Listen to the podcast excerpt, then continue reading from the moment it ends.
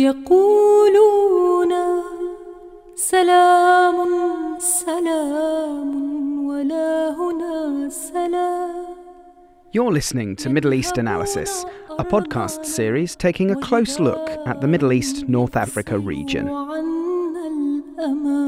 Well, hello everybody, and welcome to Middle East Analysis once again in the studio. What a great pleasure, and once again with my good friend Dr. Harry Hagopian. Harry, how are you? I'm fine, thank you very much, James. You know, as I was coming to your studio, I noticed that in the train and at the station, there were hardly any people wearing face masks anymore. So, in the United States, in continental Europe, they're still extremely conscious. I think we seem to have decided to put it behind us and move forward. I had my face mask and I looked very much like a sore thumb in the train. Well, when I saw you through the window, I thought, oh my goodness, it's an alien. But no, it was the only person in Britain still wearing a face mask, Dr. Harry Hagopian. No, you're absolutely right. Good observation. Now, look, we are keeping this tight today. Mm-hmm. It's, it's fantastic to have you here. It's one of those rare occasions where I can talk to you a bit about my experiences of the region. Indeed. Because I don't often go. I did go from the 21st to the 26th of May, as I think we spoke about a little bit when we dedicated our last podcast to the Palestinian journalist killed in Which we will talk about, Shireen Abu Akleh. And yes, I spent some time primarily in and around Jerusalem. Which is a, lovely city, a very challenging city. F- Find myself scratching my head sometimes as much as admiring it. Again, we'll come on to that. I'd like to start, if you don't mind, Harry, by talking about Shireen Abu Akleh because it was something that was very close to us in the month of May for obvious reasons. And actually, what wasn't part of our delegation's itinerary was a meeting with her family, but that mm-hmm. did happen. That happened in the Arab neighborhood of Beit Hanina. And we met her brother, her nieces, and, and it was a very moving experience and, and quite apt, actually, Harry, that you spoke about your connection with her in our last podcast.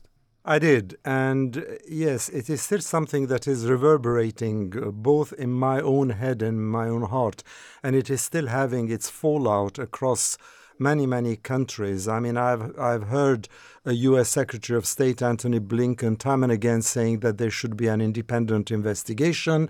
I've uh, heard many a time Al Jazeera network saying that there should be an investigation.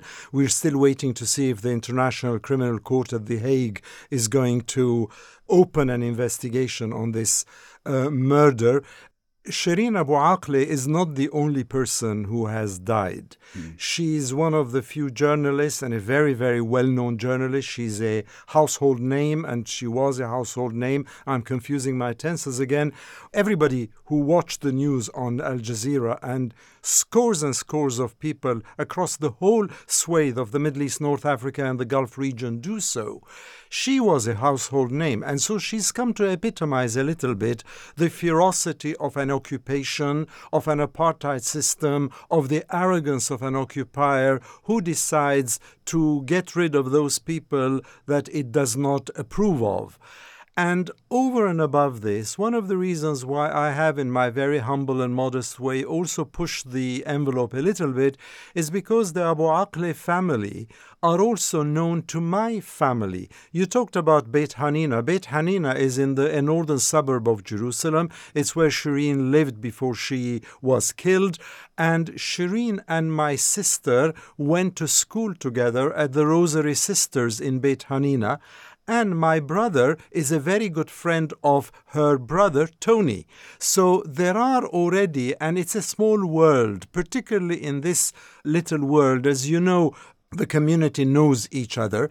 And the good thing about this is that if there is such a thing as a good thing about a cruel and crass murder, is that it is no longer a question of Muslim or Christian. It's a question of we're all Palestinians. It's the national identity, it's not the religious identity. So, unlike other countries in the MENA region, in the Levant, where confessionalism plays a role, in Palestine, perhaps because there is a common foe, an occupation, Christians and Muslims come together. So people in Bethlehem, people in Jerusalem, people in the northern towns of Palestine and the West Bank all came together. And you could see this in the funeral that took place and all the upsetting scenes that we watched there and God only knows how her family felt seeing this poor woman's coffin almost dropping to the ground. So, in a way, yes, it is important that this is investigated independently.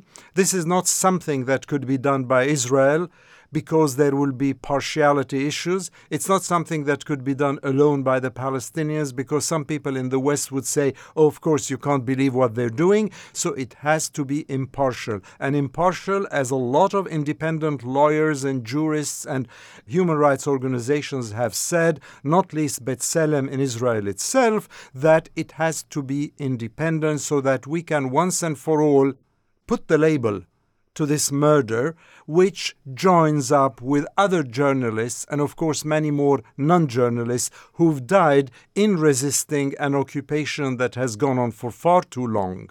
Yeah, it's an interesting point you make as well about the fact that this is one person. You know, a person much respected, much loved, with the human dignity to uphold. But actually, being there, we talk about things from 2,000 miles away, don't we? But this really, really hit me quite hard, especially being in the region, looking at all the posters, feeling the outpouring from, from all sides, actually, of grief. In fact, some days later, after this meeting, spent a few hours chatting to a couple of journalists on a rooftop, literally overlooking that hospital. And obviously, I saw the rather distressing scenes, admittedly through social media posts and other things. And it really drove it home to me. And I thought, yes, this might be one person, one much loved person. But very symbolically, it seems to sum up, even the sort of falling casket sums up the whole issue, doesn't it? And there is one additional point to make here, uh, James. The occupying uh, authorities, Israel, often claims that somebody was injured, fatally injured, or killed because they were throwing stones at the soldiers, because they were resisting the occupation, because they tried to stab a, a soldier or a religious person and then they try to justify it in that way, although there is in my books, as a lawyer and as a human being, no justification for murder. However, in this case, she wasn't doing any of those things. She was a well known face covering a, a, news item in Jenin in the northern uh, part of the West Bank of Palestine. With a press jacket on. With the press emblazoned on her flak jacket and also on her helmet. So, in a sense, that is what makes it uh, cruel. And I feel very, very much for the family. I feel for the family because of the grievous loss. I mean, her niece, uh, Lena, uh, sometimes tweets about how they used to play Wordle together and how they used to sort of seek the word that they're looking for. And all these things are going to be missing. But also, what gives me a heavy heart is the fact that amidst a whole public Palestinian wide grief, the family have not yet had, in my opinion, that moment of privacy to yeah. grieve for uh, her loss because you have to grieve before you can start healing. And that is what I pray that will happen uh, to them as the weeks and months go forward. And that is why I want justice to be not only seen or said, because words are cheap, actions are difficult, but because it is important that this happens uh, so that we can then move forward and so that the family, more importantly, can move forward too. Yeah, it's a very fair point about that private grief, and I think that's perhaps been overlooked. Now, clearly, there are, sadly, there are other things going on, and I saw that you tweeted, Harry, about the situation in, in South Hebron. So bring me up to date a little bit on that, please. Well, the situation in South Hebron, it's basically about 15, 20 kilometers south of Hebron. There is a place called Masafer Yatta Masafer Yatta basically has about 1,000 people in it. It's a small community in distributed in some 19 hamlets and it's in the southern hills of Hebron. And what has happened is that for years now, the Israeli authorities, the occupation authorities, are trying to evict those Palestinians who live there, and they live there in very nomadic Bedouin style livelihoods. And they've been trying to get rid of them because that area that they occupy is considered by Israel as a military training zone. And it's known as Firing Zone 918. And they've wanted to get rid of those people from there. And the Palestinians there, the residents of uh, Masafer Yatta, have been resisting the Israeli attempts at evicting them until recently when the Israeli High Court said, oh, yes, you have the right to evict them because they're, they're seasonal settlers, they're not uh, there all the time, which is not entirely true. They basically picked and chose parts of a report that they had from an anthropologist on these communities in those 19 hamlets.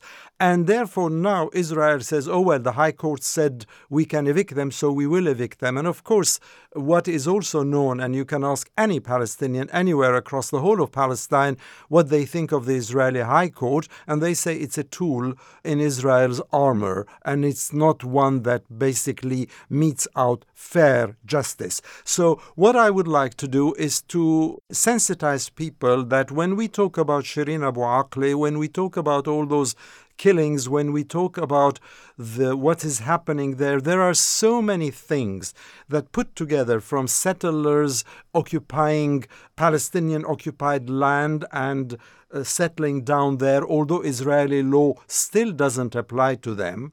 Israel is trying but hasn't succeeded yet to extend its own domestic law from the recognized borders to those settlers on Palestinian occupied territory. You have the settlers you were there, you saw, you were telling me off mic, you saw the flags, uh, the Jerusalem day when all the Israelis, well, the radical Israelis were out with flags uh, trying to prove that Jerusalem is the one and only eternal universal capital of Israel. And I say, what a load of balderdash, because all it takes is one anybody to go from West Jerusalem to East Jerusalem or vice versa from East Jerusalem up Newgate to West Jerusalem to Jaffa Road and you can see that the country is a entirely different country, both demographically and otherwise. And the only thing that really I would say about those flags is the fact that when all these very sort of impassioned Israeli radicals, and they were radicals, some of them, were carrying those flags and chanting death to Arabs. Nobody actually stopped and said, hold on, if a Palestinian said death to Jews, they would find themselves in jail uh, before you can blink an eye. It's a hate what crime. happened? Yeah, it's a hate crime. What about them? But as they were doing all this, and as Israel was passing laws and saying that Palestinians do not have the right to use any flags, even in official meetings, if ever there will be one between Palestinian and Israeli delegations, what happened? A drone flying over the group of flag bearers was carrying a Palestinian uh, flag. And I said to myself, good on you, whoever used that technology to make a point, bravo.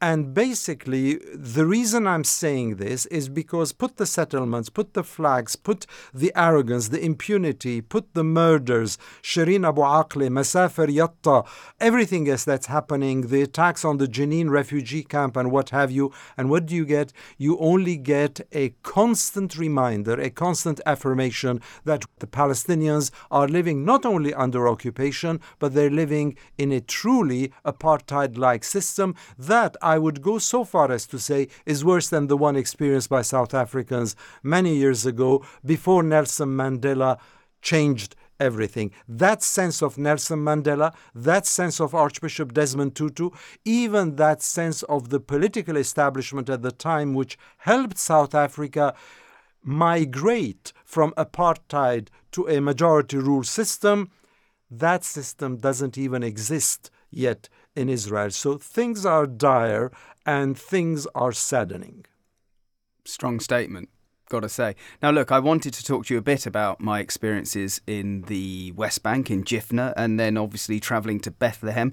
I'll keep that relatively short because I think you, you, you've sort of focused in there on the important points. But just, just for me, one or two of those journeys that I made were were poignant and a reminder that not only have things not changed, I think also I felt things have got slightly worse actually because you look at the sort of geography now of that particular region and you think, well, I can't even see the possibility of, of a contiguous Palestinian state. So, and to remind dead, our listeners, basically. James, that this is not this wasn't your first uh, trip, so you're comparing how yeah, you five saw years it. actually. Yeah. I was looking at you know E1 that I looked at in 2017, Yeah. and then just the, the experience of travelling now, and it was um, yeah, disheartening. Would I, I think be the word? So yeah, um, lots of experiences there, not all positive ones. But I did want to ask you one question about Jerusalem because that's where we spent most of our time. I'll keep it very brief. I put a social media post out where I described it as holy, beautiful, challenging, and complicated. How would you describe Jerusalem, the modern day Jerusalem? Beautiful but sad. Yeah, pretty much what I experienced. Pretty much what you experienced and pretty much what you said, but you said it in a more picturesque, in a more tourist like way. I was reaching uh, way. for it, yeah, yeah. Yes, you were reaching out and reaching for it. In my case, because some of my genes uh, can are found in Jordan and in Palestine, I can relate to it on a more guttural, intuitive uh, sense than somebody who's flying in to compare a lapse of five years. And Yeah. for me, it's in the Bible, Jerusalem is described as Jerusalem the Golden. And people who go to Jerusalem say you have to go there to feel the distinctiveness, the special attribute of Jerusalem. That's true. It's beautiful. But that attribute, that beauty, is being washed away by the sadness of all the arrogance and the occupation. I have written in the past papers about how I would resolve the Israel Palestine conflict. I have been involved with second track negotiations on the Jerusalem file with very good colleagues of mine, but also on the broader conflict. I have worked with all the churches, Orthodox, Catholic, and Anglican, to try and find a way out of it. The problem is not to find a new narrative or to reject an old narrative. The problem is to find the goodwill and the good faith in order to make that happen. And at the moment, that goodwill and good faith in Israel, in the government of Naftali Bennett, who is basically surviving on the barest of minorities is in existence, so much so that the United States, Israel's major ally, said that it wants to convene a meeting of Palestinians and Israelis together to discuss a way of relaunching negotiations so we do not, as we seem to be, gradually walking into a third intifada. And it's not in America's interest to see that happen uh, Antony Blinken said, let's get together in Jerusalem, in Amman, in Washington, in the presence of the Jordanian and Egyptian delegations as the two mediators who've always tried to temper down the conflict. Let's do that. What was Israel's answer? No, we don't want to do that. So it's wonderful to see that in politics now, the tail wags the dog. Well, I thought about you a lot when I was out there for obvious reasons, and I thought actually temporarily about the Oslo Accords, about Yitzhak Rabin, about Bill Clinton, about Yasser Arafat, and you just you sort of look around and you think "Ah, it's a near miss, wasn't it? Really, but we've not really got any closer. You can talk about the failure of the Oslo Accords, but it was close. I think. You talk about the failure of the Oslo Accord. The question is, what do you replace it with? Exactly. And there is a black hole, a vacuum. And one thing that the laws of physics abhor is a black hole because it sucks in everything and destroys it. And at the moment, given the intemperate behavior of the Israeli occupation forces, given the powerlessness let alone the political senility of some of Palestinian decisions on the ground, you would wonder what is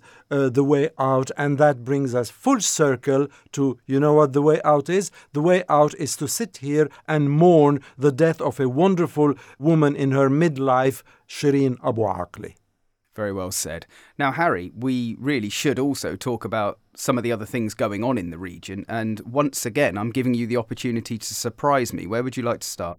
Well, I'm not going to take much time talking about the afterthoughts or the other regions. What I'm going to say is basically to draw our listeners' attention to some of the other things that are happening outside the Palestinian scope or zone.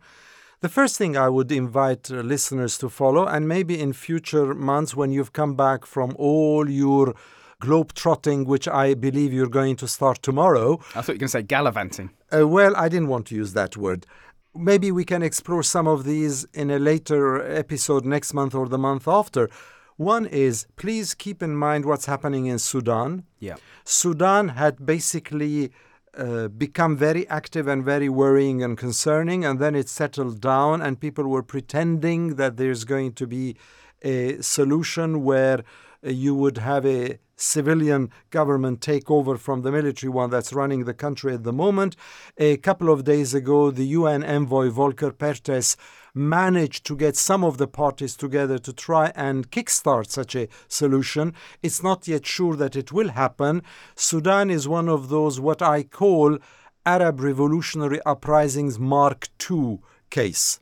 So keep an eye on Sudan. Keep also an eye on Tunisia. And we've touched upon Tunisia in the past, where the president of Tunisia suddenly has decided that he's the only person who knows anything about anything in Tunisia. He's going around, he sacked 57 judges.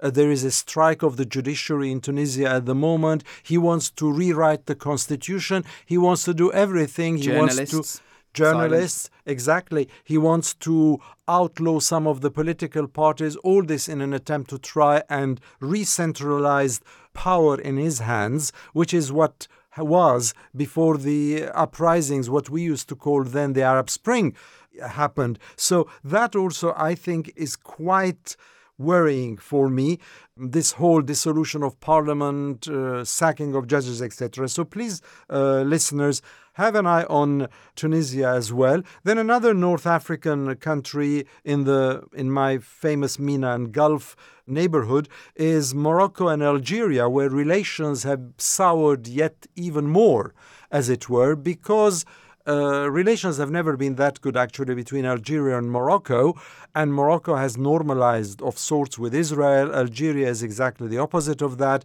and their problem has always been, to a large extent, the Western Sahara and the role that the Polisario would play in running that Western Sahara versus what Morocco wants, which is to say that this is mine and I run it. And uh, this has actually, again, made relations more tense, and it has not only affected diplomatic relations, which are pretty much non existent at the moment between Algeria and Morocco, but it has also impacted Spain, the neighbor, because Spain has sided with Morocco and Algeria has taken offense, has taken umbrage, and has decided that doesn't like that. So there are all sorts of political issues that are happening there in a country, Algeria, which is not the most stable at the moment anyway. So please keep in mind Algeria and uh, Morocco as well. And last but not least, in my opinion, I would say yesterday, and this just came to me when you suggested that we do our monthly episode today, this week in Palestine, a fantastic coverage of all forms and sorts of Palestinian news, both written and virtual, i.e., online. And what I would say is for people to just spend two minutes, go online, this week in Palestine, one word, dot com. If you go online and look at the richness and diversity of this uh, week in Palestine, which I refer to as TWIP, T-W-I-P, is fantastic. And you can read this, and not only read this, but for crying out loud, all those people who support Palestinian aspirations, who want to support ordinary Palestinians, forget politics, we're talking ordinary Palestinians, disseminate. Subscribe to this magazine, e-zine, donate, do something with it. It's a wonderful, wonderful magazine, and I just uh, tweeted this morning one of their stories, which actually was about Shireen Abu Akleh, written by her niece uh, Lina Abu Akleh. And I said in my tweet that last night I read it and I had goosebumps reading it because of the intensity you can see behind the words that her niece had used to talk about her aunt. So, this is all I want to say at the moment. I don't want to digress into other areas and uh, even the Ukraine with all the uh, permutations. So I will stop here if you have anything you want to add, James. One small thing. We've got two or three minutes left on our target of half an hour, which I cannot believe we've even got near, but there we go. You talk about real Palestinians in inverted commas, and, and this week in Palestine being a, a, a good vehicle to understand a bit more. But we took a bus to the checkpoint to enter the West Bank to go to Bethlehem, and it was interesting because obviously the bus was stopped, the road was closed off, and we spent about 45 minutes where all the Palestinians were having their IDs checked. I, I couldn't quite tell why. And actually, during that time, we were sitting on the back of the bus with a young Palestinian man who started singing Polish songs with my good friend, our, our, Polish photographer Marcin, which was hilarious to, to hear that they're the both of them swaying on the back of the bus where everyone else is looking annoyed and held up and fed up that they've you know got up at four in the morning to pass the checkpoint to go and work in hotels and other places in Jerusalem to come back exhausted at four o'clock. They've lost forty five minutes, and here are these two interesting characters at the back, a Palestinian and a Pole, singing away in Polish. It's a fascinating story, and you'll tell me offline how come this Palestinian was singing in Polish. But what I would also say is that the whole of the Palestinian topography is littered with checkpoints, what is known in uh, Hebrew as mahsumot or in Arabic as mahsum. And uh, they are there. Partly, I acknowledge for security from an Israeli official perspective, but they're also there to disrupt and frustrate Palestinians and show you who is the boss, who is the master in that land. And if this doesn't prove apartheid, I don't know what does. But what's quite sad actually is quite often you're looking at maybe 18, 19 year old young women with guns being asked to do that job no one really wins in that particular scenario. Absolutely. And imagine the psychological impact that this would have on those young uh, male and female soldiers brandishing their gun strapped on their shoulder. I've seen them so many times trying to be lord and master or uh, in that particular situation when you have an old man of 60 or 50 or 70 uh, Palestinian wanting to cross the checkpoint and they say, No, you stand there, face the wall imagine the humiliation apartheid on one side and humiliation which engenders bitterness, bitterness which then could sometimes lead to vindictiveness. And a little postscript from me on that young Palestinian man. He travelled with us, we walked with him through the checkpoint, and you know what it's like. You cross the checkpoint, it's a frenzy of cabs trying to get you into a cab to drive you wherever you want to go, uh, which we resisted. And this young man sort of wanted to show us a few things. He was n- exhausted because he'd been up since four. He'd worked in a hotel. He he was coming back. He lived another. I don't know, another three or four kilometres away, but couldn't really afford a cab, so he was going to walk it. And we all, you know what it, we're like, we're a bit cynical in the West, and we were sort of thinking, oh, she probably wants something, and fair enough, why wouldn't you?